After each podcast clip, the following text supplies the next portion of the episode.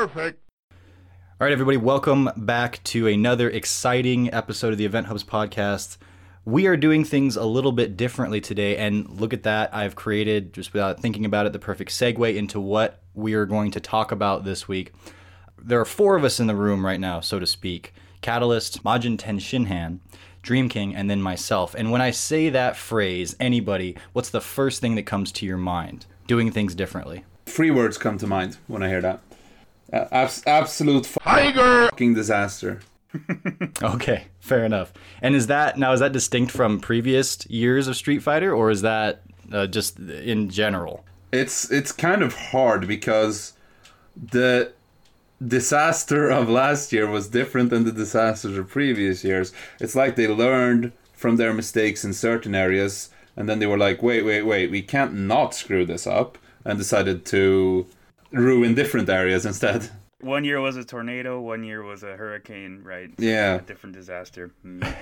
and we're expecting the flood this time, right? And that's kind of what I want to get into is that okay, there's no question that the charisma for Street Fighter V has not been what it could be, and that's saying it about as nice as possible.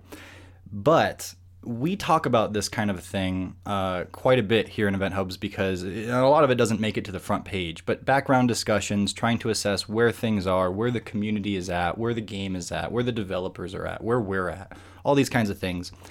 And Street Fighter V is under the magnifying glass uh, lens, I should say, right now, and it has been for the last four years, and no charisma there to be found. And as we're talking about it, I think it was Catalyst about a week or two ago. We were discussing. He goes, "You know, I don't remember exactly what you said, John, but it was something to the effect of this feels pretty familiar." Like not exactly the same thing. There's certainly changes, uh, but this is something of a same old song and dance, and that resonated with me because we look back at a lot of these older games uh, with rose-colored glasses. We're really, you know, all the days of Street Fighter 4, the days of Street Fighter 3, Street Fighter 2, Street Fighter Alpha even. And we don't tend to look at like the sins that were committed by those games. And for someone like me, and then I would say, Steven, you're in the same camp as well, we've been around paying close attention since about Street Fighter 4. For me, it was about halfway through that game's life or so. Yeah. But both Catalyst and uh, Majin Tenshinhan have been uh, paying attention on that level for longer. We all know the problems of Street Fighter V, and we will reiterate those for comparison contrast sake. But I want to go back and I want to look at the chapters before this and try to point out the times where Capcom or the Street Fighter games, you could say in general, dropped the ball and, in the eyes of the community, lost charisma, where people were talking about something for a while, like input lag, like a shoddy launch, things along those lines.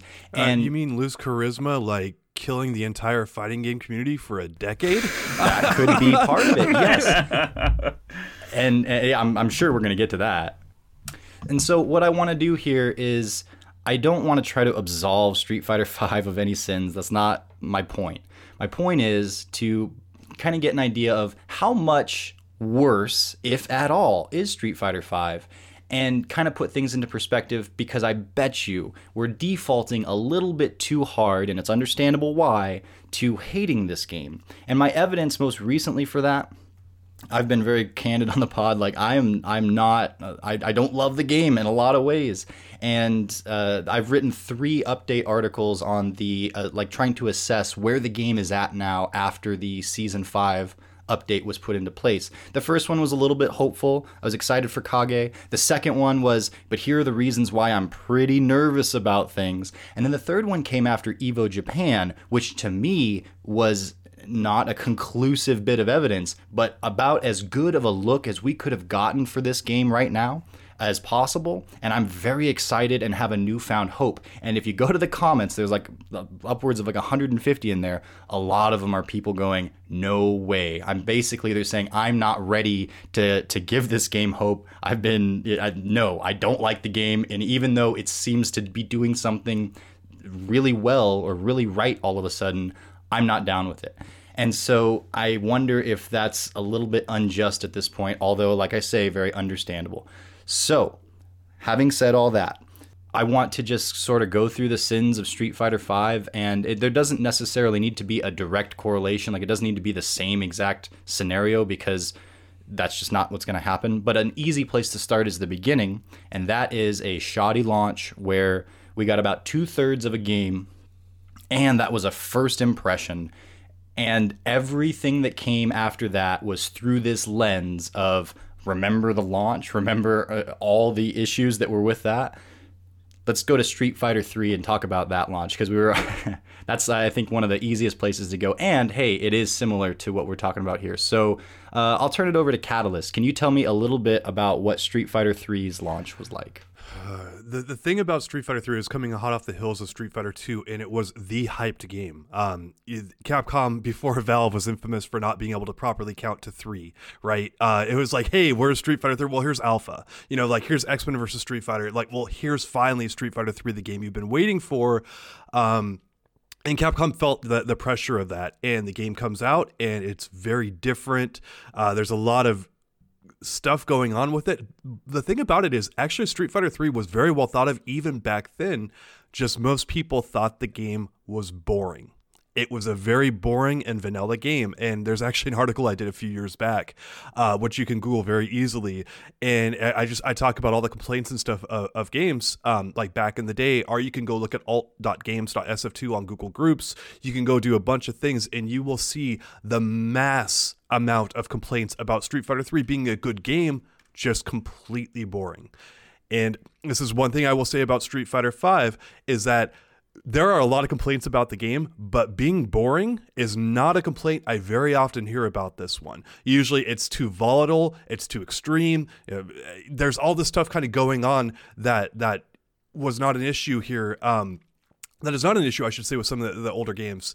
Um, but with Street Fighter 3, Super Street Fighter 4, like the, the all the um the the topping characters on that one were all turtles basically. They were all charge characters. People got super pissed off about the game and once marvel 3 hit like people are like get street fighter 4 out of here. The game is dead. It's boring. We don't want to see this anymore. Uh marvel 3 is a way better game. Uh let's get on to street fighter cross tekken let's get on to these other games. Like forget about street fighter 4 the game is dead done boring. We don't want to see it anymore what was boring about Street Fighter 3? Just the slow pace and the footsies uh, Here, I'll, I'll, actually go back and just quote my article here because I've got it right in front of me. Um, but um, but they say flat out, uh, I like the super jumps, I like the parries, but these cannot make up for the fact that Street Fighter 3 is boring. Like they like the new mechanics, but overall the game just kind of sucks. Um, and, and, Street Fighter 3 had every chance to do well, but it didn't. It didn't do well because it's boring, abusive, and overhyped. Uh, and then uh, last quote here: parrying takes some skill, yes, but once you know that skill, you've just lowered the game into something very, very boring. Since all you do is poke and try to avoid being parried yourself does that sound familiar to anyone? Like out there that's following this stuff. Could you replace a few of those terms in there for something? But but yes there it is. Yeah uh, nick do you uh, agree with that assessment? Do you, or do you remember people feeling that way? As far as the game being boring and, and people's reactions to it in the earliest days what did you uh... um, well i wasn't actually part of the fgc back then. Like i'm not that old uh, I started. Thank no. you, Nick, for saying I'm that old. But yes. uh, I, am not. I, am not that OG. I should say. oh, um, much better. Yes. Because uh, when I really started getting into the FGC was also around Street Fighter 4. The thing is, I am a history buff. So I've read up on a lot of stuff, but I can't obviously not answer what it was like right then because I don't know. Okay, so history buff, yes. Nick. What has your research yielded? My research is focused almost entirely on Third Strike. Uh, I never bothered with New Generation and Second Impact, but if you look at Third Strike, I mean, it's similar to the new versions in Street Fighter 4 as well as the new seasons in Street Fighter 5, where obviously you kept introducing new aspects in response to fan feedback, at least to some extent. So, this thing with selectable supers that gave you different levels of meter management it's probably a response to what John was talking about, where people thought the game was just kind of boring, right?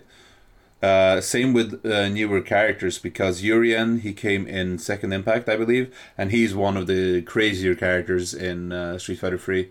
Uh, Makoto also, you know, absolute in one hit death if you do it the right way. She came in third strike. So I yeah, I think they got a little bit more creative, most likely due to fan feedback. So uh, even though I wasn't around at that time, I would I mean, I can see what John's talking about, and I totally believe that was the reaction to it.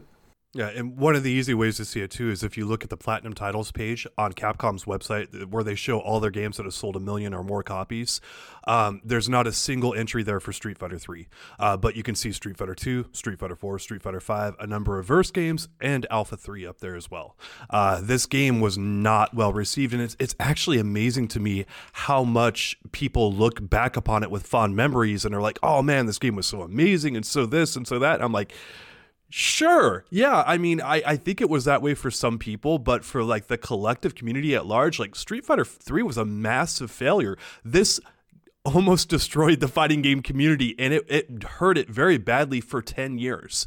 Um, you know, people can say what they want about Capcom fighting games, but overall, like a lot of fighting games went away during that period of time. And they were like, yeah, this market is saturated. We can't do any better. Um, all this kind of stuff. It wasn't until Street Fighter 4 came back that we saw all these other fighting game you know companies come back. And shout outs to NRS and, and Namco Bandai. They clearly kept you know games coming along during that period of time as well. But uh, Street Fighter 3, it's just it's still mind blowing to me how much people put it up on this pedestal because of its crappy balance, because of all the other problems that it had. And it's like, man, do people want to look at this game as like this pinnacle of achievement when it very much was not. It was a maybe the most flawed game that Capcom has ever released in the Street Fighter series. Um, but yeah. I'd like to jump in here because there's something you're missing here that's extremely important and that a lot of people are missing. Saying that it doesn't show up on the platinum sellers list, there's a very good reason for that. Uh, Capcom were absolutely horrible during the late 90s at getting their arcade games to consoles. And you can look it up right here that Street Fighter 3, uh, the first version, didn't come out on console until Third Strike had already been out in arcades for half a year. So why would you buy Street Fighter 3 New Generation when you know there's two versions later at your local arcade for six months? So Capcom have been shooting themselves in the foot nonstop. And then if you jump over to Third Strike, it released on the Dreamcast about a year after it came out in arcades. Problem with the Dreamcast is that is a console that did not do well. It didn't come anywhere except Dreamcast until 2004 it came out on PlayStation 2 and Xbox. Also, on top of that, the version on PS2 and Xbox is not well regarded by people who played it on the arcade. So, five years after its arcade release, it came out on a console that didn't do horribly. So, it's no wonder that it's not on the Platinum Sellers list. And this is the same case for Darkstalkers. Capcom did the exact same thing with Darkstalkers, where they would release the game on console well after the sequel was already out in arcades. So, what's the incentive to buy it at that point? Uh, and I will say that um, I, think the other side of that coin is that the games did not do that well, so Capcom did not make it a big priority to get them on the consoles as soon as possible. Uh, they're a business, and they're a business in there to make money. And if they think they can make money, and I get we make a ton of jokes at Capcom's expense about their ineptitude, uh, one thing that they do typically do is get their games out there on multiple platforms in a reasonable time frame. Arcade ports are kind of notorious for t- sometimes taking a while, um, but I will say that that I do think it is an indictment on Street Fighter Three and just how well not well received the game was that it took them so long to port it to various consoles. Where you saw the same thing like with the all, the Alpha games and Street Fighter Two and other stuff, they showed up much much sooner and on the mo- more mainstream platforms like you know the Sega Saturn, PlayStation, etc. Right, but the fi- the thing is, by the time Third Strike came out, PlayStation and Saturn were already out, like out of the running. You know, the PlayStation was kind of dead. Everyone was waiting for the PS2, and then I, I think it's a combination of bad timing and bad um, porting from Capcom, which obviously also it plays out. Um, it plays into what you were saying, which is they didn't make it a priority, and then you can logically follow the thread. Why didn't they make it priority? Okay, it didn't do well in arcades. That's entirely possible, but it's very important to note how Capcom really, really messed up the console releases for this. Um, I actually looked it up when I did a Darkstalkers piece a few months ago because I was shocked at how poorly they handled that. And Third Strike or Street Fighter 3 series in general was the exact same thing. I just want to point out to Nick as well um, that when it mentioned that we're talking about platinum games and we're also talking about re-releases. Well, Marvel 2's re-release is in their platinum sales. Uh, Darkstalkers Resurrection and Street Fighter 3 is not in their platinum sales. Those games both got re-releases and they did not do nearly as well as Capcom wanted. I know that with Darkstalkers Resurrection in particular, they said the game really did poorly compared to what their expectations were for it. Um, so again, what you said, Nick, that's still valid as well. But there's also here the re-releases getting into the platinum titles and whatnot and showing up, uh, being a thing too. And again, it's it's a big it's a big negative for both Darkstalkers and Street Fighter 3. I think of how well those games did not perform, uh, despite even the re-releases that they did a good job with. So absolutely, uh, I will say in Third Strike's case, I know a lot of Third Strike heads, and uh, the problem with Online Edition is it's not uh, that good of a port either. It's better than a PS2 version, but the best console port is still the Dreamcast version. Darkstalkers Resurrection, however, is a good port, and Darkstalkers just doesn't sell. In the context of what we're talking about here, because a, a, major part of this that I don't think we can divorce away from it is the way that the community reacted to these issues. And nowadays, with where we're at, we've got you know crossplay and online capabilities, and you know Street Fighter V being in an arcade is sort of like a secondary thing. I don't know that any of us, uh, Nick, you've played in arcades, but I don't think any of us have um, otherwise.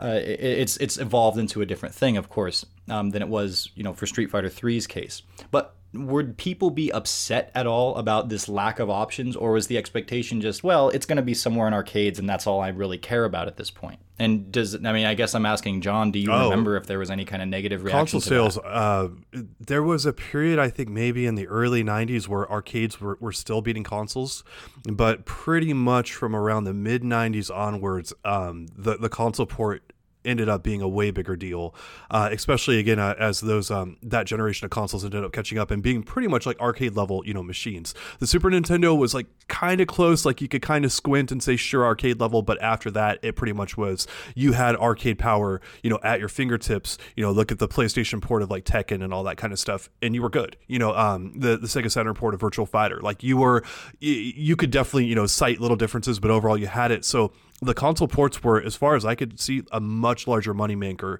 Uh, and I mean, you can just kind of see it now. It's why arcades died. Uh, if arcades were still making money hand over foot, I should say hand over fist, um, or hand over foot for fighting games. Sure, there we go. Um, uh, you know, they they would not have died out like they have. It's businesses are, are in business to make money. So, sure.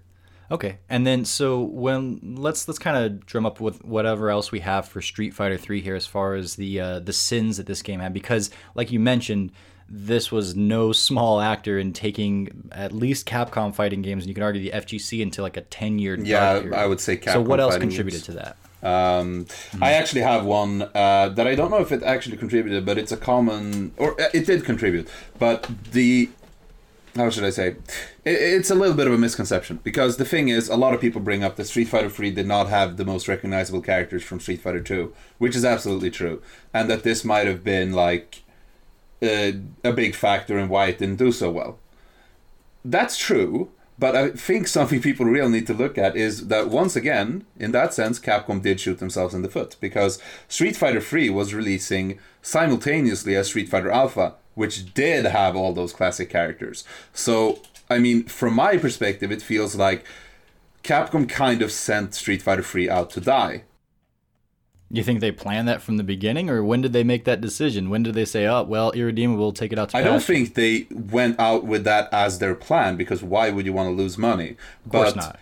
I think they really didn't think things through at all, especially you know because, uh, for example, it was like uh, I read an interview uh, where they talked about Chun Li in Third Strike, uh, an interview from way back in '99, and they said a factor in adding her was her popularity and her recognizability, and like to get more people to try out Street Fighter 3. And it's like this is the same thing as the Street Fighter V launch in the sense that you release a game with 16 characters and you want to have the casual audience embrace it. When you have a game for a third of the price with 44 characters fully available digitally on every console that or, or every platform, PC and P- PS4, uh, that has Street Fighter V, and it's the same thing here. You release a game like Street Fighter 3 and you get rid of all these characters that people kind of love and feel are iconic. That's one thing. But you do it while at the same time having a brand new game which features all of these characters. I mean, some something went wrong here, clearly. Like mm-hmm. I think they while I don't know if their community, Uh, I can I can chime into this because I, I do remember Capcom talking about this, and they really felt so much pressure to deliver on Street Fighter Three as like the biggest and greatest fighting game of all time. That is what Street Fighter Three was supposed to be. I want to be very clear about this. From the moment Street Fighter Two came out, everyone was talking about what Street Fighter Three was going to be, and Capcom felt that Sure. that that energy and that that like oh man we have to deliver it. They came out with Champion Edition, and then people were like oh oh, I mean, well, this is cool. Like, okay, it's not Street Fighter 3, but Street Fighter 3 is coming, right? Oh, it's going to be amazing. All this kind of stuff. And, and how many times Capcom did not deliver the game? And when it finally came out, like, again, they were feeling a tremendous amount of pressure to deliver on the best Oh, I can game. imagine ever. that. I can Yes. imagine And that. you know that really feels like a. It, it feels like that's such a, a common thing for Capcom, right? Like all this build up, and then you get to the actual reveal, and people are like, "Uh, okay, like that's that's interesting, right?" It's like there's so much. it's build up. Kage in eight months of silence. Yeah, There you and we're gonna get into some stuff a little bit later with Street Fighter 4 that's in that vein, but it's it's interesting that that's a pattern I've, I've noticed with this company where it's like they're building this stuff up, this hype is generated, and then it's like, yes, we finally get it. Oh, okay, interesting. Abigail making car noises. Okay, I, I, I have to drop a bomb on this and just say I think Capcom pulled a Star Wars and subverted expectations with Street Fighter 3 and said, hey, you know what? We're not going to put all the characters you're expecting in this. Uh, people got wind of that and, like, hey, we want those characters back. And they realized that was a dumb choice to make. And then we got The Rise of Skywalker. I don't know. I, I want to get off the Star Wars comparisons there before the internet just kills me because that's what's going to happen in about two seconds. But again, when you feel the pressure to to create the best fighting game that has ever been made and that literally was the pressure on this game. Uh, you do some stuff that's a little bit bonkers because you're trying to just meet that expectation. Instead of just putting out a great game you're trying to just blow everyone's socks off in a way that, that has never been done before. And there it is Well, you can draw a little bit of a parallel too, because none of this is going to be apples to apples. It just can't be, because even just the time of you know the early 2000s and 2016 to 2020 are different in so many significant ways. But think about what Street Fighter 4 did. It reinvigorated the entire fighting game scene in a but then it also had online. It had all of this new potential and it had all of this momentum and then we transition into Street Fighter 5 carrying that momentum, but Capcom also has to face the the transition into esports and make that part of their experience and like again, expectations were really high because Street Fighter 4 set them there, and and so did some of the other, you know, like Marvel vs. Capcom 3 and such. But like everything was just a flowing, and then now you need to deliver, and and also you need to deliver while breaking this new ground that you are not at all familiar with. Uh, good luck.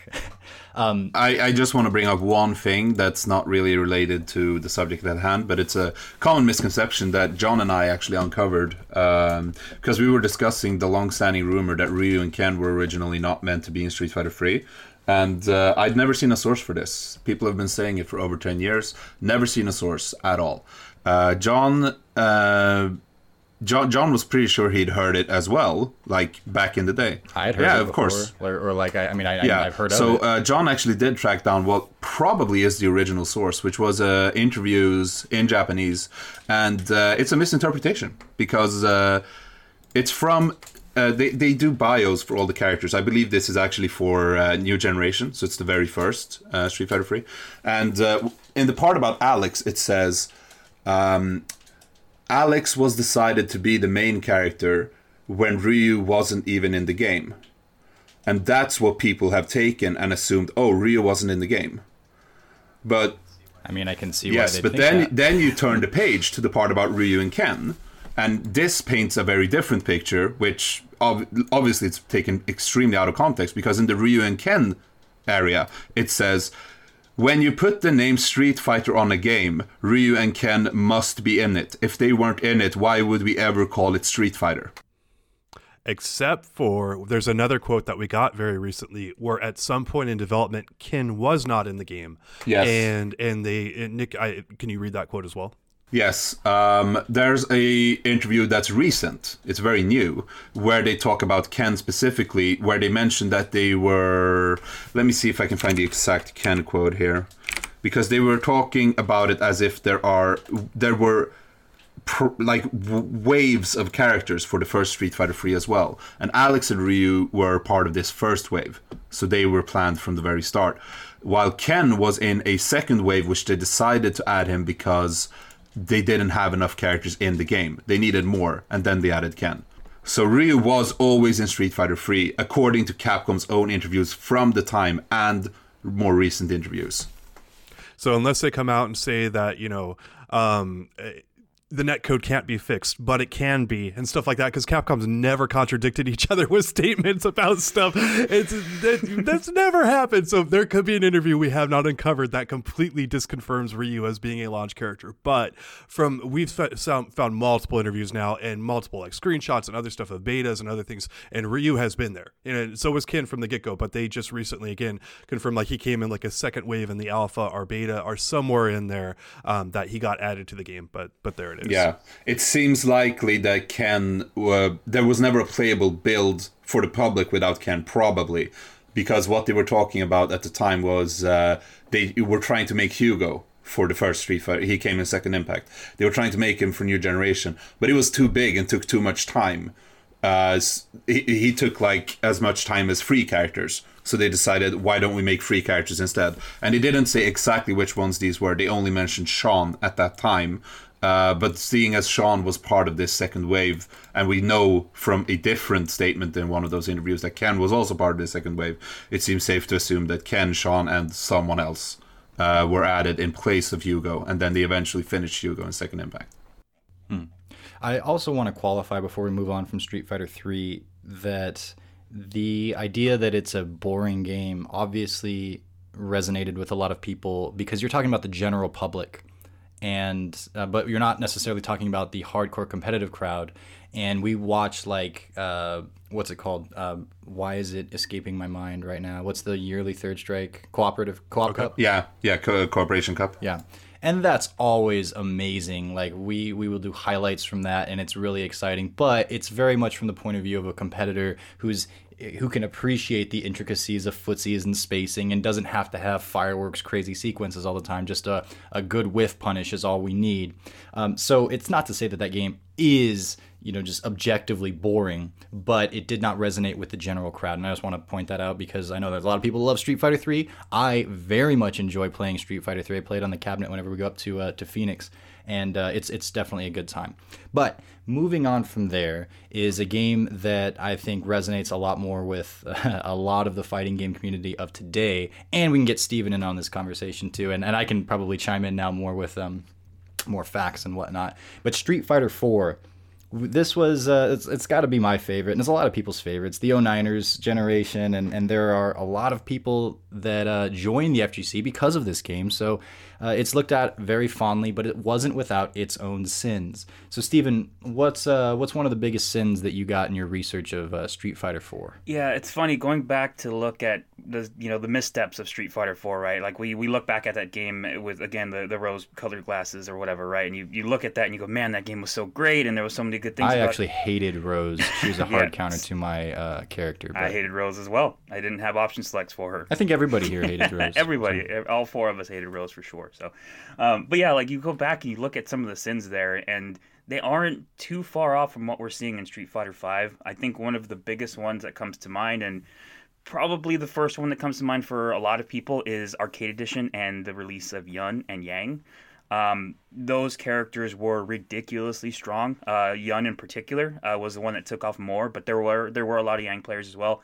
Um, it's pretty wild because you come right off of Super Street Fighter 4, which was a pretty darn balanced game. It felt like, and a lot of the more turtle characters were the ones who were rising to the top. Right? They were usually they were considered the best in the game. And then you know there was an interview where Ono mentioned that some of the characters in Arcade Edition were purposely designed to be ridiculously good because it makes for good competition. It gives people characters to hate, basically. Uh, Okay, that's that's hundred percent where we're going with this. Mm-hmm. Really quickly though, because I want to keep this discussion within something of a box because it could very easily explode into everywhere. Mm-hmm. When we're talking about balance, I'm uh, and I've I've talked to everybody here about this previously, but I don't. Uh, fighting game balance is hard, and I don't think we're ever going to get to a perfect spot with it. And you can point out balance issues across the board. That doesn't take them off the table, but I want more of egregious, memorable issues that resonated with the community, and that's what you're getting at here mm-hmm. with AE Yun.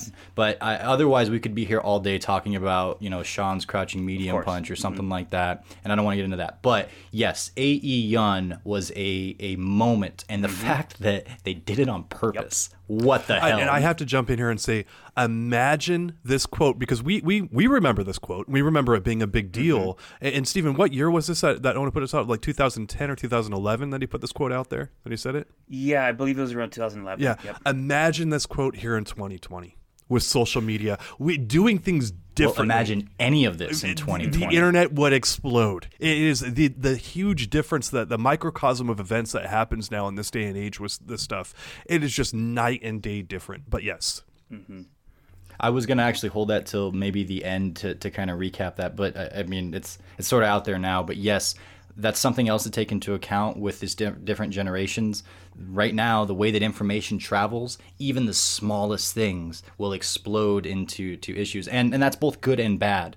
But take for a second these other issues from previous games and previous chapters and just think about well what if they happen today and how would people respond today about these i think that will uh, enrich your processing of this whole thing but i'm sorry No, Steven, right, and just to kind of uh, piggyback on that a little bit. I mean, the the fighting game community is so you know conditioned now to think like, hey, if there's a major issue with a game, it's going to get patched out, right? That that's kind of the way that stuff works now with modern fighting games, where it's like if there's a major glitch or a major you know a character is just way too strong, a lot of times in usually in a couple months maybe we'll see a patch that comes out that addresses this thing, right? Like we're seeing this right now with Tekken 7 and Leroy is a season 3 character who's just kind of dominating right now. A lot of people feel he's way too strong and he's got he already got nerfed and now they're going to nerf him further, right? In another patch. And it's like that's what we're conditioned to kind of think now. So a lot of a lot of the feedback that comes from, you know, uh, modern games now is with that mindset, right? But back in the day it was like we're getting an update maybe every year, maybe, maybe you know a little bit more than a year. I mean, Street Fighter 4 was like most of the updates were you know beyond a year, right? And it's like I think we had one that was eight months apart, but that's usually when that character came out or when that issue arose, you were stuck with it, and a lot of does that make people feel more demoralized or more angry that like oh now i have to deal with this forever i'm sorry demoralized and angry that they're going to have to deal with this for a long time without any change coming down the pike anytime soon or do they just go well it's the way it is i'm going to have to deal with it and kind of have a, a better attitude uh, towards I it I think it was more people were accept more accepting of it just because that's the way it was. It was like, well, I mean, I can complain about it, but we're probably not getting an update for you know another year, right? And like that's just the way it is. I can either play it or I cannot play it, right? And we didn't know any other way. Now it's like if something lasts for that long, it's like what the hell are these companies doing, right? Like because we have that instant, hey, we can get it patched out now, and people know that using Twitter and social media, they can have a voice that's loud enough and get that across to developers and now we can get this stuff changed a lot easier, right? And so it's it's a different thing, right? So when you look at something like Street Fighter V and the problems there, it's like, yeah, they're really bad, but also we have this unprecedented level of connectivity now with social media and everybody's got a voice and we have patches that come out every month. Like there's so much more to this now that it feels really big and, and maybe it is that big, but it's also a different time period. And and that's the thing to keep in mind, right? That it's it's a different time. It was a different time back then, it's a different time now and all this to say that AE Yun was still total bullcrap though, because Well, so why was he bullcrap too? Let's point. Let, Mm-hmm. Just you guys, we all went through it. What are your some of your feelings? Because the community was pissed about Mm-hmm. it. The community was pissed before he even came out because they gave they gave like the properties of the character. I don't know if it was like a full on list of patch notes or, or, or Mm-hmm. just what the character could do. But I remember talking about it before they were even out, um, and and people were like, "This is going to be easily the best character in the game." And sure enough, he, he easily was. Mm-hmm. Yeah, I mean, he he was just stacked with tools. I mean, first of all, he had great damage. He had great combos, lots of juggles, uh, amazing corner carry. Uh, he had a dive kick with a very low height restriction. Uh, so he Yeah. could just dive kick all day from all ranges and be safe. Uh, EX Lunge Punch uh, was plus one on block, I believe, so he got in safe. Uh, it led to a combo after that, too, which corner carried you. Uh, a command throw that was throw invincible and fast and led to a combo. I mean, Genei Jin Super, which was just ridiculous. Like, he had so many different things that he just dominated. He was just so all over the place, right? And you had a ton of different players picking him up. I mean, you had Daigo, Momochi, Kazunoko. I mean, Marn was out there doing stuff with him. Like there was like eight or nine different young players that were actively placing at the time. And it's just it was just kind of that it's kind of Rashid, right? But just I it might even have been at a higher level because they he was so good. It was just crazy, and it, it kind of made everybody groan collectively, right? And uh, it once 2012 dropped, which the crazy thing that I found during the research was that we had Arcade Edition for a full year. We had to sit with Yun and Yang and you know really good Fei Long as well for a full year before they got patched, right? And then you know version 2012 came in, in 2011 and or December 2011, and, and then they finally you know nerfed those characters. But like man, just think about that nowadays, right? I mean, I know we've lasted with Rashid for this long, right? But not from you know Capcom has been trying to nerf him, quote unquote. Um, but it's like man, we had a full year of Yun where just we had to take it. It was like that's the character, everybody's going to use him. What can we do? We can either play or we can not play, right?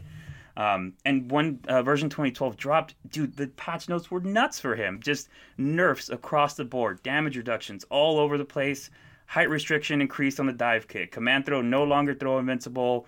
Uh, just slower command throw, all kinds of stuff. Just nerfs all over. It's it's wild, dude. They took the machete to him, and and rightfully so, right? Because it was just he was so wild, and so many people were just so tired of seeing him and, and just upset with him being there, right? I mean, he still wound up being arguably the best character in, when the game was finished and when we got all the way to Ultra. And I don't know if he got a few more buffs. I know that Red Focus was a, a big deal for him, but Kazunoko won the, the last Capcom Cup, Yeah. right, with Yun. Um, and I know John's a huge fan of the character's DP. Oh, yeah. That wasn't that was some.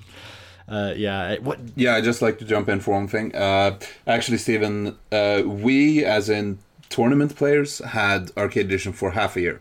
It came out on arcades one year before, but That's Right, what it okay, was. right. I was saying the other day, I was like, oh man, I thought it, It was, was like six six, months. months. and then they really Yeah. quickly Gotcha, okay, patched. gotcha. And that's what it was. Then that people were talking about why he was so much better is because they yeah, were playing. so e- Red. everyone knew about Yun, but no tournaments were being played on arcade. But you got the videos, well, some were in Japan, but not the big ones. So you got all these videos. You saw how crazy he was. Everyone knew Yun, and everyone was kind of dreading the arcade edition console update, even though everyone was kind of hoping for it. It was really divisive. And then it came in June. It hit. Uh, Yun dominated everything. I mean, he wasn't alone because Fei Long won Right. Evo that year with Fudo. Uh, I mean, Yun and Fei Long were both absolutely insane. And to be honest, Yang was absolutely insane, but he was just not as insane as those two. the shadow. So it didn't matter. Uh, and yeah, then it took them half a year. Then they actually patched it. But that half year of tournaments was wild. Yeah. Can you imagine if they released a really overpowered new character to Japan or anywhere without releasing him to the rest of the world nowadays and how people would react to that? That's just like that would be the silliest thing ever. And this was just a few years ago where this was just yep. So another testament to how things change. Uh, there were a few other characters um, while we're on the subject of characters where Street Fighter 4 I, I would say it distracted the community to the point where you almost couldn't talk about the game without bringing up these these issues with these characters, and I'd say that would come in uh, Elena and Decapre. Yeah.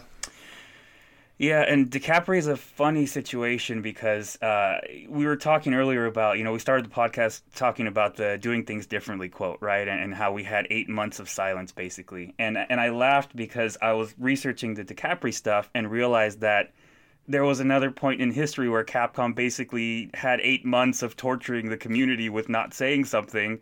And then when it finally got revealed, people were like, oh, okay, yeah, that's great. Uh, and that was Well, not only they they were saying some stuff, right? Weren't they saying it's not Decapre? Yeah, it might have actually been worse because yeah, yeah, you had Ono out there trying to hype up the character and like giving all these like misleading hints and stuff, and the the infamous like only four people on the internet of like sixty five whatever million people that have been guessing were were correct, right? Only four people have gotten it right so far, and and everybody was saying like Decapre and Cammy Clone and stuff, right? And Yeah. uh, it was rough. Yeah, because I, I distinctly remember that time extremely well. Uh, because uh, it started like we have one more character, and everyone was like, okay, uh, it's gonna be something cheap. Because I mean, despite Rolento, Elena, Hugo, and Poison being cool characters in Street Fighter 4, and actually being quite different from what they were in Cross Tekken, it's still you know it's reused models. It's it's cheaper than other stuff. So when people heard there's one brand new character, people were like, okay, it's gonna be something cheap. And then Capcom gave two specific hints. The first was it's a female character, Mm-hmm. and the other was they exist in Street Fighter lore but haven't been playable before. So it's a character that exists and it's a female, and about eighty percent of people said Decapre and 20% mm-hmm. said Sarai, which is Ibuki's best friend. And almost no other characters were even in the discussion. And then after that had gone on for maybe two months, Ono comes out and is like, almost nobody has guessed the character, and that hyped the hell out of everyone because everyone was saying, oh, it's Decapre. Of course it's Decapre. And then everyone was like, wait, it's not Decapre? And then that went on for like, what, six months or something? Mm-hmm. And then it was Decapre which everyone had been saying from the very start. Yeah, and I do love that there was an interview with Ayano and Ono, and uh, he was talking about Decapre. And at that point, you know, Decapre hadn't been announced yet, but basically saying, giving more hints about the character. And, you know, he said, like, when she's released, she'd likely be a bit of a nuisance. In fact, when we finally reveal who she is, at least initially, probably nobody will be happy about it. And if that's not the realest thing I've ever heard Ono ever say, I mean, that is just my God. And and man, we if you look at the reveal story that we have on our site, right, and we have like 950 comments on that story. 950 comments with most people saying, This is terrible. I hate this. I can't believe that they did this. This character was not well received. I remember thinking to myself, wow, Cammy Clone, great. And that was pretty much the consensus. Uh, a lot of people felt that way. Uh, and it was just, again, it was one of those things where there was this big buildup. There was a lot of hype. Oh my God, who is it? We're trying to guess. And then the reality hits, and you go, oh, okay. Well, at least we got, you know, Poison and Hugo and, you know, Rolento and stuff, right? Yeah. So- The worst part about it is that the Decapre in Street Fighter 4 is a very unique character. yeah. She's super unique. She's super exciting. Infiltration did tons of cool stuff with her. So did Knuckle Du. Mm-hmm. She was amazing, but mm-hmm. they completely made everyone hate her by just for no reason. So my, my big takeaway from this, guys, is like we look at the messaging in Street Fighter Five, like right now, like doing things differently and all that, and then we look back at this stuff and we realize this is Capcom getting better. This is what Capcom like they've massively mm-hmm. improved from this point. Like, Did this you is- just say this is Capcom getting better? If that's first of all, either my boss is wrong and I don't want to be under a boss that's wrong, or you're right and I've lost all hope in humanity at this point. So this is a lose lose I mean, for me. to me, to me, it sounds more like it's just Capcom refusing to change. I don't think they're getting better. I just think they're doing the same crap all over again. I remember being at that final round where she was finally revealed and they gave out the shirts and and I mean the hype was there but the, the I mean that was on site and it's a different experience like we we felt like Capcom Cup went pretty well and then you get out to the real world and be like oh it was not the same thing there. Uh, so yeah definitely Decapre a lot of issues there. uh, hold on, I I got I got to bring this up here real quick because we haven't gotten into it yet. I know we are going back to Elena, but like overall, like I, I can't believe we're this far into our Street Fighter 4 discussion and we have not talked about Vortex and Unblockables. Well, no, that's part of it because Elena is a more in the, I guess Elena and Yun, uh, but Yun was very clearly an issue for being just stupidly overpowered, and they chose to do it on Yeah. purpose. Which I think that they still chose to do some things in, on purpose, uh, as evidenced as recently as the way they've handled this recent balance patch with Street Fighter V.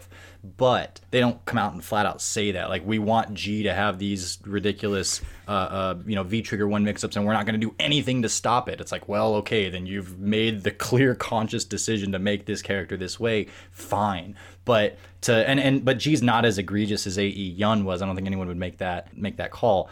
So this kind of falls into gameplay vortex unblockables things like along those lines were definitely moments where the community was like this has to be changed. They were dominating discussions. Um, and then elena with her ability to basically change the game and, and you want to talk about boring. Uh, so i think that all kind of gets wrapped up and we can we can discuss all of those as well. So jumping into the elena thing though what what do we remember I'm gonna I'm gonna start this because I have the most controversial opinion in the world regarding Elena. I do not mind Elena. I literally do not think she breaks the game at all. But I also think she's extremely good. I'm not stupid. I mean, I have eyes. But uh, another interesting thing about Elena in relation to Yun, as you were saying, they probably weren't mm, deliberately making her that strong because uh, right when Ultra came out, everyone was saying Elena was probably the worst of the new characters, her or Hugo, and obviously that didn't hold up in the end. Because I think a very big part of Elena being so powerful is that she was an amazing counter pick. Because you saw very few people actually play just Elena and do well. I think Justin Wong did, but even even players like GamerBee who brought like brought her to Evo Grand Finals, he was still using mainly Adon, but he had Elena for some matchups. Mm-hmm. Right, and she wasn't regarded necessarily as a top tier in breaking the game in that way, but it was just that she was so far out to the side with this ability to heal unlike anybody else could, and she was changing the way the game Yeah. was played. And you could argue that it was interesting because it's still very much like, well, okay, well, now you have to play this new game, and that's interesting in and of itself. But in the same problem that you could compare it to Third Strike and how people mm-hmm. perceived it as boring, even if, you know, a lot of us competitors are like, oh, that's not boring at all. Well, the general public is not a huge fan of this, and people are going to be distracted by this in a negative way. And I think that's the significance Oh, of it. absolutely. Yeah, and with Elena too, she was able to, you know, the the whole thing that the whole game plan for her was, was surrounded, or you know, was uh, was based on her healing ultra, right? And, and just in a game where she had really good normals, and you could focus attack, you know, you could focus through moves and absorb attacks and build ultra. Like she could just be the ultimate runaway character, and she ends up being this tank, right? Because you're you're hitting her, you're knocking her down, you're doing damage, but then she builds it right back up. She gets a, a single, you know, anti-air DP or whatever, and then she goes into healing. Now she healed, now she's safe, and she can kind of keep doing that and drag these matches out for really long. And I think that's where a lot of the frustration came from that character because it was like, damn, this is really cheap and it's it gets boring. It's like, man, I, we don't want to see this for that long, right? And how many times did we hear that healing, right? Like her yelled at for a match, right? Like every round it was at least three, right? So it just yeah, it got ridiculous. in in retrospect, it was probably a mistake on Capcom's part uh, to put the healing as the ultra because what they did for all the third strike characters was they would take all their free supers from third strike and two of them would become ultras and one would become the super. It would probably been smarter on their part to have healing be the super because I don't think people would have been as opposed to her being able to heal if she had to burn bar to get it. But all four. of yeah, because meter, yeah. Ultra Bar, that's something you get automatically if someone hits you. So she was basically getting rewarded with an extra life bar for getting beaten up. All right, so you guys got to bring this. I don't you think she was bring ever- home for me now. I we, we talked about how Street Fighter Five is not that bad in comparison to this. Like, so how does this compare with Street Fighter Five? Like, I, I I hear you guys are talking about the problems of Street Fighter Four kind of in a vacuum right now. Give me how this relates to our modern problems right now, and, and how this is better, the worse, the same. Like like how does this wrap into it? Well, I, and I, I don't want to necessarily say Elena is the XYZ of Street Fighter V because th- there's just too much that doesn't translate. Um, but I, well, one of the ways you could do that, that where where I do think it does, um, you could compare some of like the mechanical and gameplay issues that Street Fighter V has had, stuff like anti-air jabs. Um, I think damage output, from what I've seen, it usually starts extremely high in vanilla versions and gets nerfed over time. That's what we certainly saw in Street Fighter 4, and I don't know what happened in Street Fighter 3, uh, but that's what's happened here in Street Fighter 5. And the damage output, especially with things like crush counters and V triggers, have been attended to and nerfed over time. There were like throw loops, things along those lines, and a lot of that has been acknowledged and changed in patch notes. Uh, Street Fighter 4, like I said, had like the vortex, which is the first thing that pops out out in my mind when I think about the issues of four, and then to a lesser extent, but certainly a very significant degree, unblockables. But I think that's kind of where you wanted to go. Yeah, with I mean, John. it's. I look at the overall stuff and I go, yeah, look, Street Fighter V's way too dispositions towards offense, a- and it's just way too powerful right now. We want it even toned down. I think further potentially. Uh, some people are very happy with season five. Some people are not. It remains to be seen where we're actually at. But we had major issues with this in Street Fighter 4, and Capcom was not even able to fix unblockables properly. Like to actually just enable you to block, they had to add delayed wake up to the game to fix it. They're like, we can't, we, what's going on? We don't even know how our game works. We'll just, oh, delayed wake up, that's fine. Let's do it that way. And like, it, that was a janky solution. That was not an elegant and well thought out solution. That was like, oh, we're just going to make you avoid that scenario entirely because we can't fix this fundamental problem that has been created. Um, and there it was. And then but something that never really got fixed and maybe it wasn't supposed to be but was was vortex in street fighter 4 a bunch of characters could just sit there and make you lock you down all day long. We were just talking about this with seth um, because he's coming out or he she uh, they are coming out to street fighter 5 very soon. And we're going is this going to be a vortex character? Like is this going to be a type of thing? Like street fighter 5 is like hey one or two guesses and you're dead. At least you've got the opportunity to do a guess in Street Fighter 4, Seth, if he guessed right, you got no guesses. You got a big fat zero. You just had to sit there and hold it. Online Toady, shout outs to you. You made me hate the game, but I love you for it. But there it is. And, and it, yeah, th- so that's where I go with this stuff. It's like, man, do people did people forget about this stuff? Like literally, we were dealing with this for years. And is is it just because we're in 2020 that people don't remember? Like this stuff hurt bad. Like this was well, can ah. you imagine? It's basically robbery characters without needing a V trigger Yes. to do it. Yeah, it, Here's the argument that I would give against that, though, is that we figured it out with Street Fighter 4, and the expectation is okay, we, re- we realize that's not what we want. Let's grow from there and not have that anymore. And, and it's a lesson learned that maybe that lesson wasn't fully learned. I mean, it was in some ways. We got rid of the unblockables, as far as I understand it, and, and we got. You know, there, there certainly isn't Vortex in Street Fighter 5 and the option selects. Like, they clearly made an effort to get away from those problems that uh, came up in Street Fighter 4, but they still have the, the robbery I- aspect. I, need to bring something up uh, here. Uh, that's Capcom learning, actually. In Street Fighter 5 uh, they managed to avoid the situation they had in Street Fighter 4, where they were like fundamentally unable to fix uh, unblockables because it would break the game, right? In Street Fighter V, when it launched, and a lot of people have forgotten about this, there was the jump back OS. Um, you know where you got what was it? You got throw or you got a jump back uh, light or what was it? I don't remember. Yeah. jetpack light kick. Yeah. So they that seemed to be a similar situation because Capcom had to do a major change to the entire game to get that away, but they did, and that was to make throws five frames instead of four. And a big thing here of where I was going to go in, sorry, bringing back up Street Fighter 3 again, that game was a big failure for Capcom overall because a lot of people didn't like it because it was too boring. And that was a major complaint about the game. And they have to keep the spice, they have to keep the energy in there. And so Street Fighter 5 got a little bit too overcorrected to too dominant of offense. It's like we don't want the game to be too defensive because people are going to get tired of that. We've heard that complaint over and over again. We've heard it with Super Street Fighter 4. We've heard it with Street Fighter 3. We know that if we make too defensive of a game, people are just not going to play it and and so they overcorrected and made a game too volatile and too explosive. Now I enjoy that, but I I also understand that it's just it's a bit too skewed towards offense right now, and there it is. But better that than to have a boring game.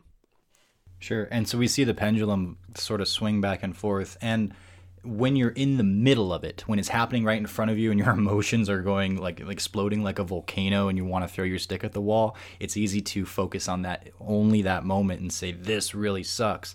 But having a discussion like this and looking back over and seeing where the pendulum was, seeing, well, maybe why is it this way? It's this way because Street Fighter 3 nearly killed things from being too boring. And Street Fighter 4's option selects and vortex um, um, issues were a massive threat to, you know, this the game's success. So it's like, well, this is a response to that. Hopefully what we're going to expect uh, with Street Fighter 6 or whatever comes next is that pendulum to swing back just a little bit and not go as far as the uh, the problems were before, but not be where Street Fighter 5 is perhaps right now if there's issue there, which I, I do think that there and is. one thing I want to bring up here is people might be saying, okay, you're comparing it to the past, but like, what about Street Fighter 5 in a vacuum?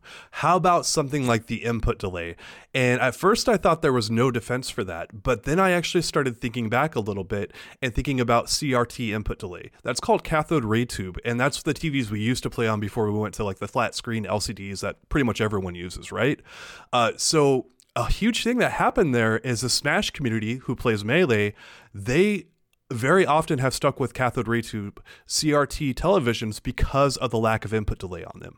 Um, a, CRT compared to a very modern and awesome LCD is about a frame faster uh, in terms of less input delay right now, and it's it's very hard to get like exacts right now because there's so few CRTs out there and so few people actually testing them against LCDs. Because when is the last time you saw someone come to you know a Street Fighter tournament and bring a freaking CRT with them? Right, like that is it's almost never happening. Um, but they're a frame faster in a lot of cases of what I could find. And it's like, hey, that's one less frame of input delay that we could take out of these games entirely. And guess what? That's what we were doing in the alpha Street Fighter 2 and Street Fighter 3 days because we played primarily on CRT. But in 20, uh, 2009 and, and so forth and on, we switched over to LCDs, having no idea that these freaking things were adding like an extra two to three frames of input lag on top of that. So, like a total of about four frames of input lag over a CRT. Like, and I'm, I'm not saying like every single monitor in 2009 had that problem, but a lot of them did.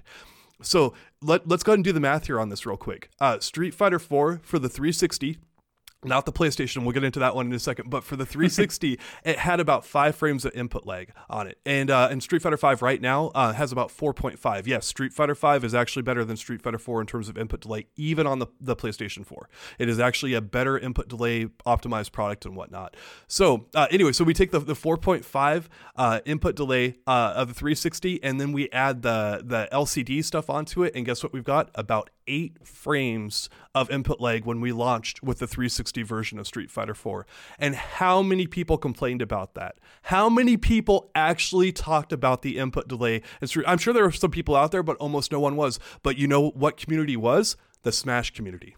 They're like, you know what? We have tested this. We know it works really well, but no one's going to freaking pay attention to the Smash community because all those guys are scrubs and they suck, right? Because Smash players don't know what they're talking about, except they knew exactly what they were talking about, and no one listened to them. And we were all idiots. And I I promise you that eight frames of delay that we complained about so heavily in Street Fighter V that impacted tournaments, that impacted outcomes. We know that that amount of input delay is a very bad thing for a game and yet we played on it for years because we did not know any better and we didn't care to know any better. And, and, we only started caring about it when it was Capcom's problem. When it was our problem, where it was like, oh, we're not doing the research, we're not buying right monitors, all that kind of stuff. It's like, eh, whatever, kind of thing. But oh no, no, no, no, no, no, no, no. Street Fighter Five, eight frames input delay, Capcom. Oh, that's too far. That's going too far. When you guys, when you do it to us, mm, but when we do it ourselves, it's fine. But there it is. I did I did play the beginnings of Street Fighter 4 on our whatever the TV we had. It was a big some big college big screen TV in uh, the the house that I lived in at the time. And I, of course, I didn't know any better at the time. Uh, but uh, after maybe a year or two, and I got involved in my local community, and they're a little more hardcore, and they've been playing competitive for a while the standard quickly became oh you play on a monitor with minimal lag you know grab a, a BenQ or an Asus or whatever you know the big one was at the time. But anything that was played not on a monitor was not viewed as valid by any means. It was like that's that's goofy and you'd never do that. Yeah i ran into that uh, like especially for tournaments people were very adamant about having the right type of monitors. But it is also, like John is saying, a lot of people, especially with the wave of new players that came with Street Fighter 4, they were just playing on whatever they had at home, and a lot of that wasn't optimized. Yeah. Yeah, it's an evolution of expectations. Um, before we move on from this, really quick though, John, you mentioned the input lag for Street Fighter Four and Five, and I'm not sure I caught all of that there, but the the conclusion was that the input lag for Street Fighter Four was actually worse. Uh, but and I don't remember that ever being the because you know when they would do these tests, especially recently to compare input lag, they would always have Street Fighter 4. Uh, can you Yeah, go over real that? quick, uh, 360 version of Ultra Street Fighter 4, five frames. Uh, PS3 version, ha ha ha, six frames. Not joking about that one. And then the current version, we're down to 4.5 in, in Street Fighter 5. So as much as people want to crap on Street Fighter 5 for being a crappy product and whatnot, the awareness in the community has grown. What we our expectations and everything you guys have been alluding to about you know how they handled Decapre and, and DLC and how often we're updating these games, Yun would have never uh, flown in this day and age. Like what they did with them, like people will be. Imagine if they, they said, "Hey, um, we're gonna buff Rashid, and he's coming to the next version of the game in about a year, and he's gonna be insane. He's gonna be the best character we've ever put in the game. Good luck with that, and have fun because we think the game needs to be unbalanced to be good." That's literally what Ono basically did with Yun. And Yun was not an unknown character in Street Fighter 3 Third Strike. There was many people who thought he was the best character in the game over Chun-Li. Uh, you could debate that back and forth. Most people think Chun-Li now, but there was a point in time where Yun was the best. And they're like, yeah, we're just going to go ahead and port him over this brand new game that we feel is somewhat well balanced and screw everyone over. Have fun with that. That's ah Now, um, did, okay. oh, Mhm. well, did you have more to that? Uh, no, I'm I'm just losing my mind over Two, yeah, ahead. for sure. Yun will have that effect on you. Hope he comes to Street Fighter Five. Just kidding. Uh, now, one thing I do want to say though is, uh, as I as I think about this and kind of like process this information, I don't want to get to the conclusion that oh well, because we were okay with it in old games, we should be okay with it now. Not at all. The expectation has evolved because that's how things, that's how progress happens. And for us to say, well, because it wasn't there then, we shouldn't expect it now would be completely erroneous and would stop us dead in our tracks. We should have the expectation that Capcom learns their lessons and that they update with the times. And Capcom's not amazing about that. But, but they have shown the ability to do this to an extent. There has been progress. We just talked about uh, some of the major problems of Street Fighter 3 and 4 while they weren't necessarily completely fixed because maybe they went too far in the ways they were trying to fix them. The fact that they were actually trying to do so and attending to those and we've seen progress been made in Street Fighter 5 over uh, you know just from season 1 to season 5. The, there is change happening. And a lot of the issues that we have now are issues only because of the information that we have now. So, yes, still complain, but take that into account. Realize that this is an evolving process and new issues come up. More money, more problems. More information, more problems. You know, the, the more we have, uh, the more that we're going to take issue with things put that into the you know the entire assessment you're making when you're thinking about Street Fighter 5 and if you're comparing it to like back in the good old days just know that it's not apples to apples All right. So one of the biggest contributing factors here, I don't think I've heard pretty much anyone talk about, and I talk about this because I'm an old man and I've seen it many times over again, and that's people aging out of fighting games because of life taking over. The FGC is typically a young person's game. You see, the majority of the people competing are in their teens or early to mid 20s. While a few people hang on past that, most of them have made a business out of the FGC. Um, the bottom line is that responsibilities start to hit as you get older. Um, and this is not unique to the FGC. Uh, as many pro sports, once an athlete hits their mid 20s or is nearing 30, their window is typically closed for good. Like if they have not made it, they're probably not going to make it at that point. So existential dread sets in. Oh man. Uh, fgc members often start to want to get married and have a family in their mid-20s late 20s uh, early 30s somewhere around there. And making that happen on what our community is typically paid has been close to impossible. It's possible for some but it's few and far between so for most people in the FGC, there's a small window where they can make a living doing this and they can afford the risk of doing so.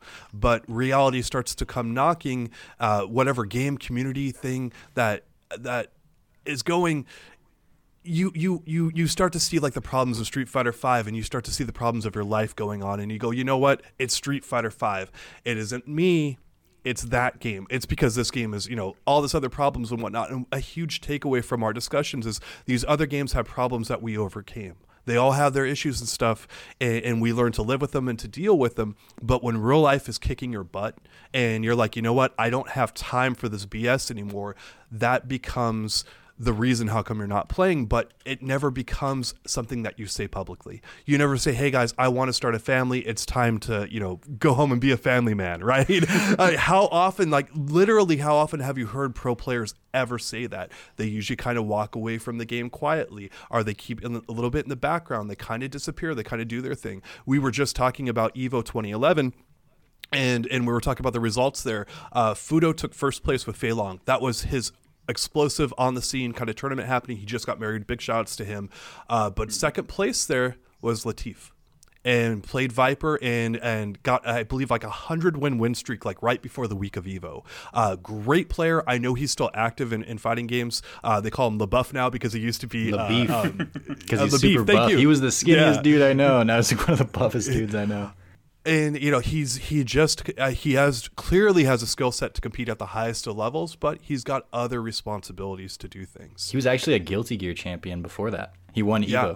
Evo. yeah just an amazing player and we haven't heard anything from him for a while because real life kind of got in the way you know as it often does and, and i'm going to paraphrase this bit from the princess bride but life is damn hard and anyone who says otherwise is selling something and it's just it gets in the way and again there are great examples there of, of people holding down a job and competing 801 strider nemo uh, they do normal work and they compete at the highest levels it's just few and far between I mean, Sako And- being a family man is part of his identity as a player because it's so rarely seen. And Justin Wong's Yes. kind of taking that route now, but he's definitely he wasn't in Capcom Cup this year. You notice, and he didn't travel very much at all. He's he's got his wife and kid and and and uh, you know content creation from home where it's easier. That's a very recent and clear example there.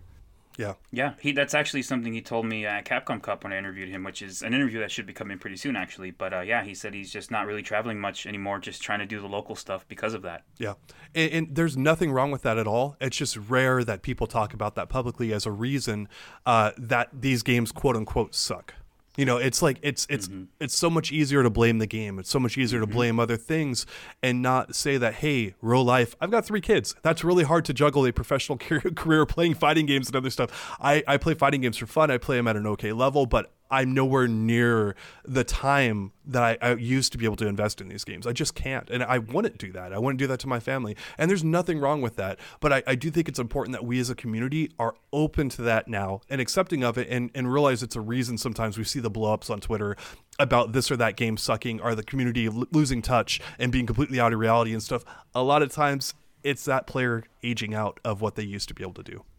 Oh man, I mean that's certainly been part of my Street Fighter Five experience that I have to decide now. Like I, I'm, I have so much me time. Is it going to go to playing Street Fighter, like almost all of my me time went to in the in years before, or do I want to play some Heroes of the Storm? I just recently I haven't played through Majora's Mask, and I just downloaded on the Wii U. Thank you for letting me know that you could do that, Steven.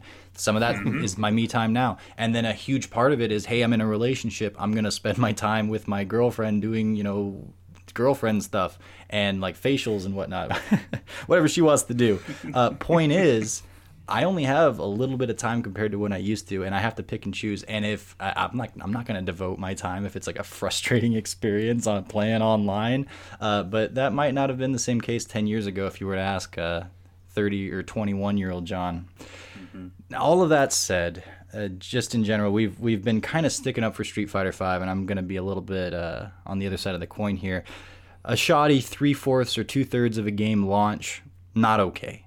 Uh, input lag like crazy to make the game uh, just feel invalid, not okay. Eight months of silence, and that was coming off of uh, you know 2018 looked pretty good for communication, but 2017 communication with the public was an issue that kept coming up. Not okay. Uh, there Root are kit's not okay. yeah, Root Oh Kit, my not God. okay. Forgot and, about and, that. and and so it's Street Fighter Five has a lot of sins, and I wouldn't even go as far as to say that it, it has or that these other games had as many as it does. It might still be the worst, and that's totally fine and, and probably the the case. Just don't be too quick to say that this is a, a complete deal breaker. Just kind of put it in perspective and um, because it might make you a little less salty and it might make things a little bit more easy to digest and it might make your life a little less hellish or hellacious so um, Yeah, I mean you're right. And one thing I always say, even though I'm a notorious hater, I always say that it's better to like something than to dislike something. So I mean, if if you're one of those people who really just hate Street Fighter Five and you miss Street Fighter Four, go play Street Fighter Four. There are people still playing it. Have some fun. Stop looking at Street Fighter Five. It's never gonna be what you want it to be. Let's get into like more happy news in the fighting game community and talk about the Evo lineup, baby. I'm because no pretty blow-ups. happy with it.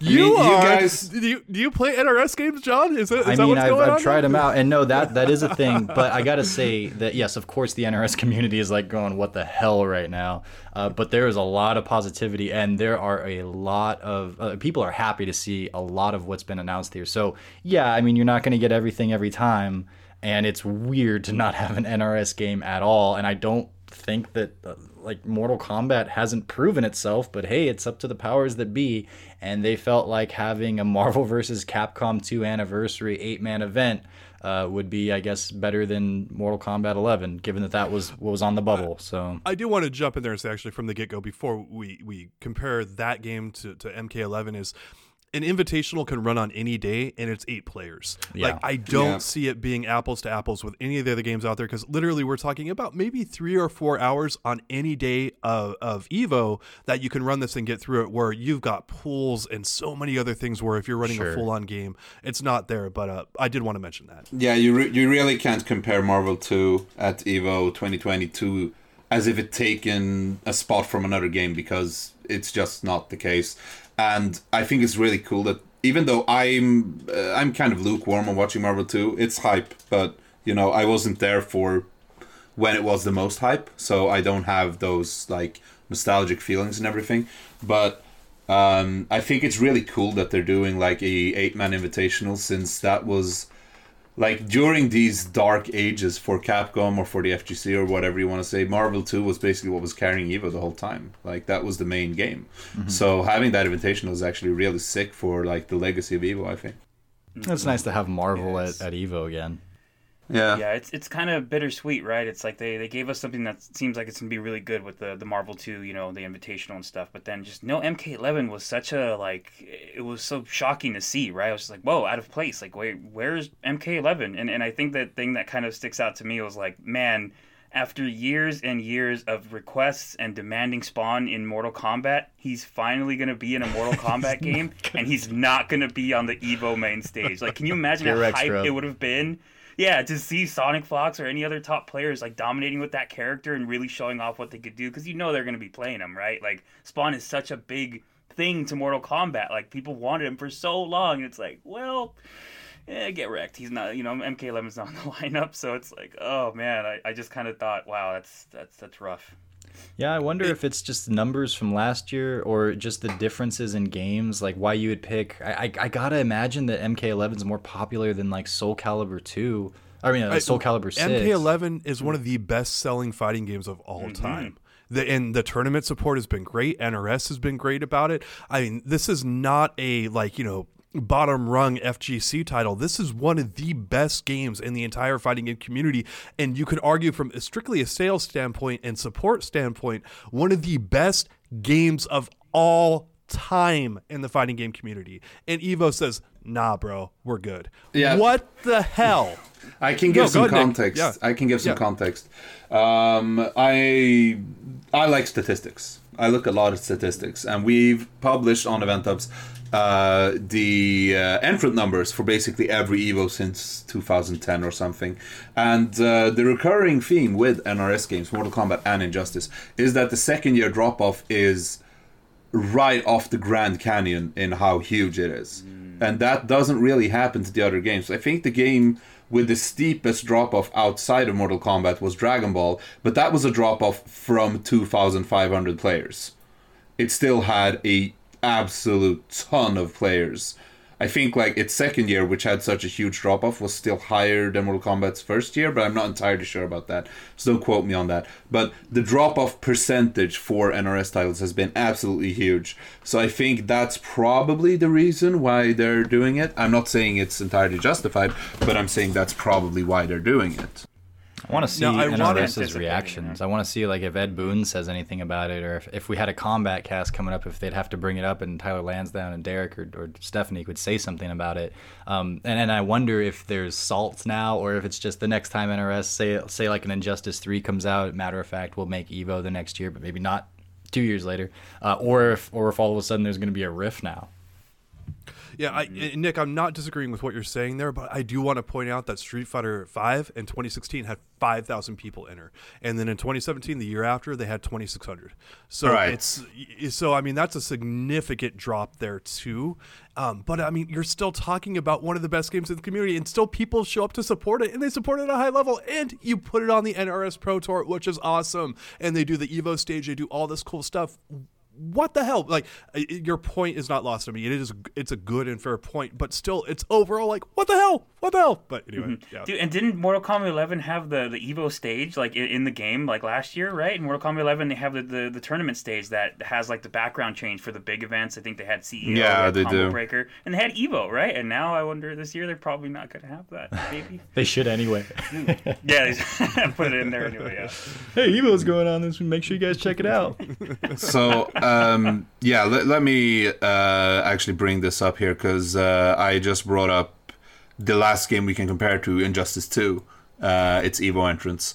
And it went from its debut year 2017 it had 883 entrants. Then the year after that 2018 it had 363 yeah. So that's about a 60% drop off, somewhere around there. And yeah, Street Fighter 5 that was about a 50% drop off, which is very high, but it's still a 50% drop off from 5,000. So it's still very another high up. Like saying, I mean, I would have said this about Marvel a few years ago, and sure enough, it, it hasn't been an Evo for what is it, two years in a row? Was it? But uh, Street Fighter has been the headliner, and, and we've seen it passed up by Smash. Um, so it's not where it where it used to be.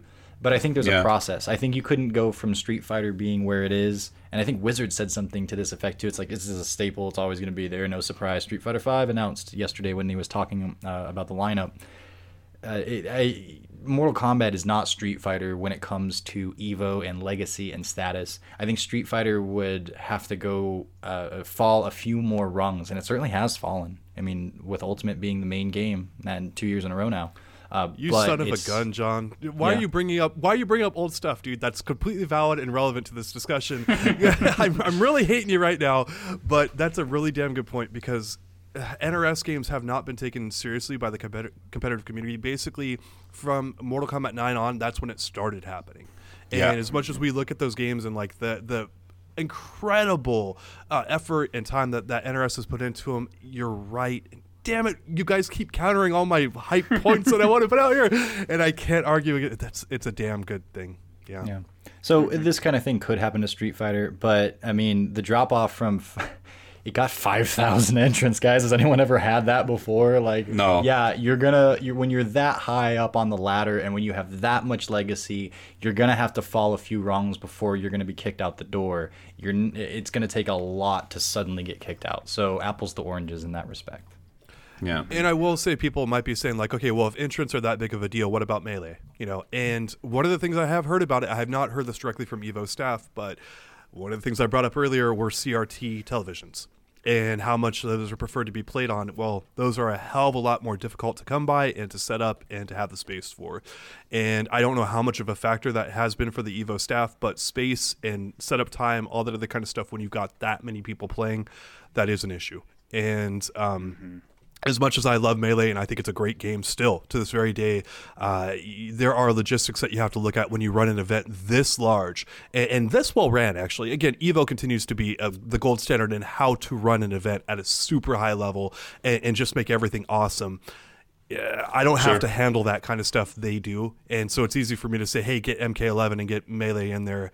But at the end of the day, I don't have to figure out how to make that all work. There's so much politics, and it's it's it's entrance. You know, it's got to be entrance. It's got to be well, how much overlap in audience for you know. So how many different people can we get to come to our event? How do we acknowledge different parts of the fighting game community? And there there's a lot of factors, and only the Evo staff knows exactly how they're going to approach all of this, and and and they're going to have a lot more specific numbers and ways of measuring this than we have from the outside.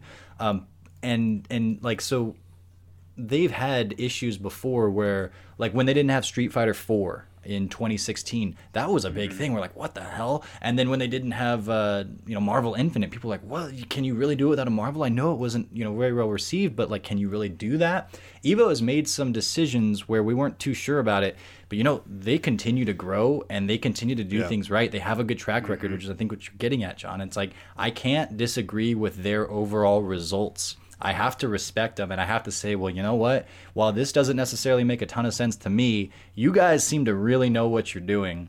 And until it doesn't work anymore, I gotta I gotta say, all right, go for it. Yeah.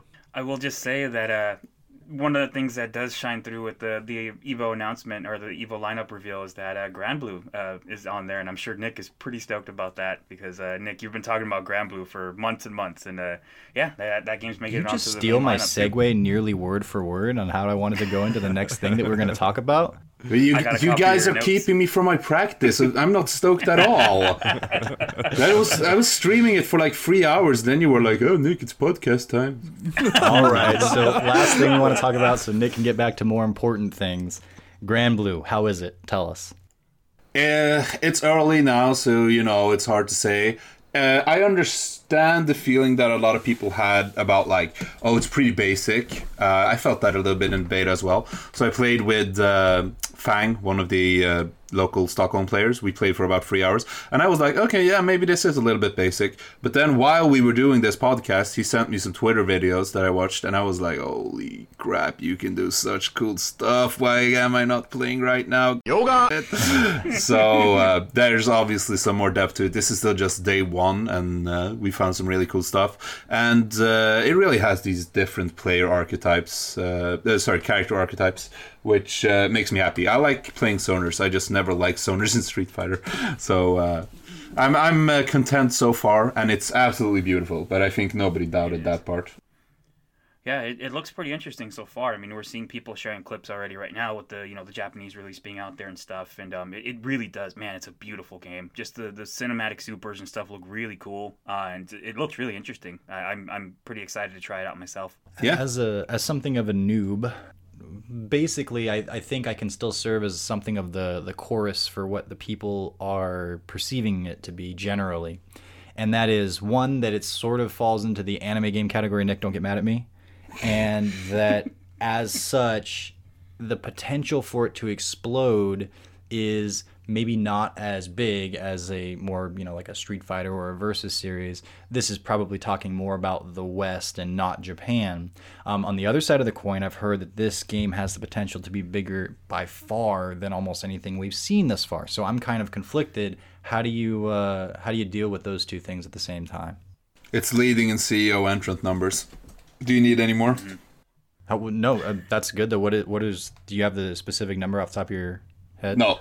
No, it's just early registration. Uh, he hasn't released the actual numbers, but he said Granblue was number one. it's been open for like a day or two right Yeah. Okay, so it's conclusive already- evidence that it's the most popular game in the world ever. That's all you need, man. One tweet, one tweet, no numbers. That's it. That's it's uh, I think it was in second for Combo Breaker as well, unless I'm uh, mistaken. And uh, I know I, I'm not allowed to say this. I'm not going to say which event, but I know it's in second at a different event as well. One that I'll be attending later this year. Uh, an event which, by the way, has stuff like Tekken and Smash and everything. So, and Street Fighter Anything else you'd like to say about this mysterious event? I feel. no, no, because I'm pretty sure I'm not actually allowed to share inside information about it. so, what about it is particularly fun for you? What is what is it that's making you feel like, oh, I want to get away from this podcast right now, so I can go? Uh, I wish Raptor would stop asking me these stupid questions over and over again, so I can get back to playing Granblue. Because this boom. Um, okay, uh, this Don't worry, we'll edit that out later. okay because this stupid kid Fang, he's uh, he's up like 40-20 or something and wins against me. That's what makes me want to go back. and he's been playing training mode the whole podcast. Oh, no, so you're falling behind even further as I drag this out slowly and, and say things that probably won't matter and just you know, just, just inching towards that finish line and. Uh, No, No, but really, have- it's just uh, it's had a fun system so far. Uh, you have traits on characters which are interesting. Uh, it's a mix of links and uh, chains, which is common for ArcSys fighters. Um, and, simple inputs, uh, right? there are, but uh, you you have a cooldown system on your specials, and if you use the simple inputs, the cooldown gets extended, so you kind of get punished for using it. Uh, so I'm I don't use that because uh, kind of like auto combos, right? Like in Dragon Ball FighterZ, I think they do less damage and they they're they're very streamlined, right? Where Yeah. It's like you can't get maximum damage from auto combos. it, it's the same thing here. You have auto combos in Granblue, but you can only do them to EX moves. So you can't do them to regular special moves. So there are a lot of these simplification aspects in the game, but you're a little bit punished for doing them. I wouldn't say punished, but it's not as good. So learning to play it like uh, as the fighting game gods intended will uh, give you more. Right.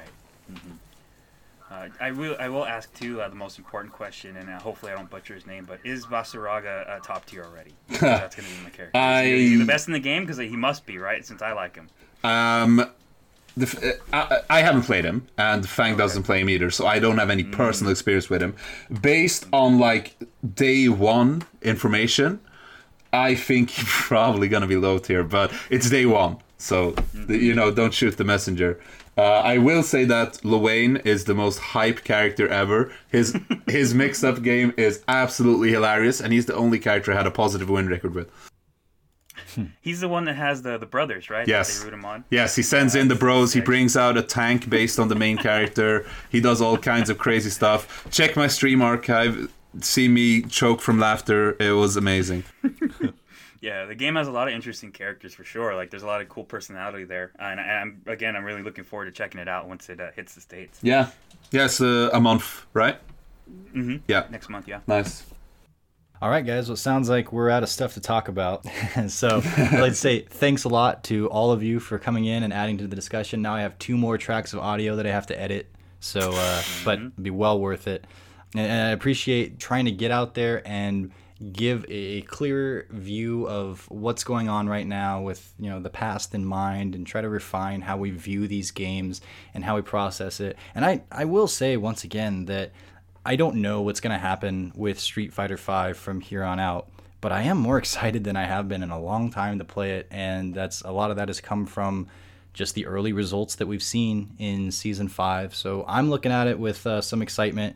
It's not that we forgive all the sins, uh, you know, that it's it's it's got a lot under its belt at this point, but eh, it's not the worst thing in the world, guys, and uh, and and don't make it that way just because it's lost charisma in your eyes initially. Like, let yourself have fun with it if it's gotten to a place where you can have fun with it, and if not, that's okay.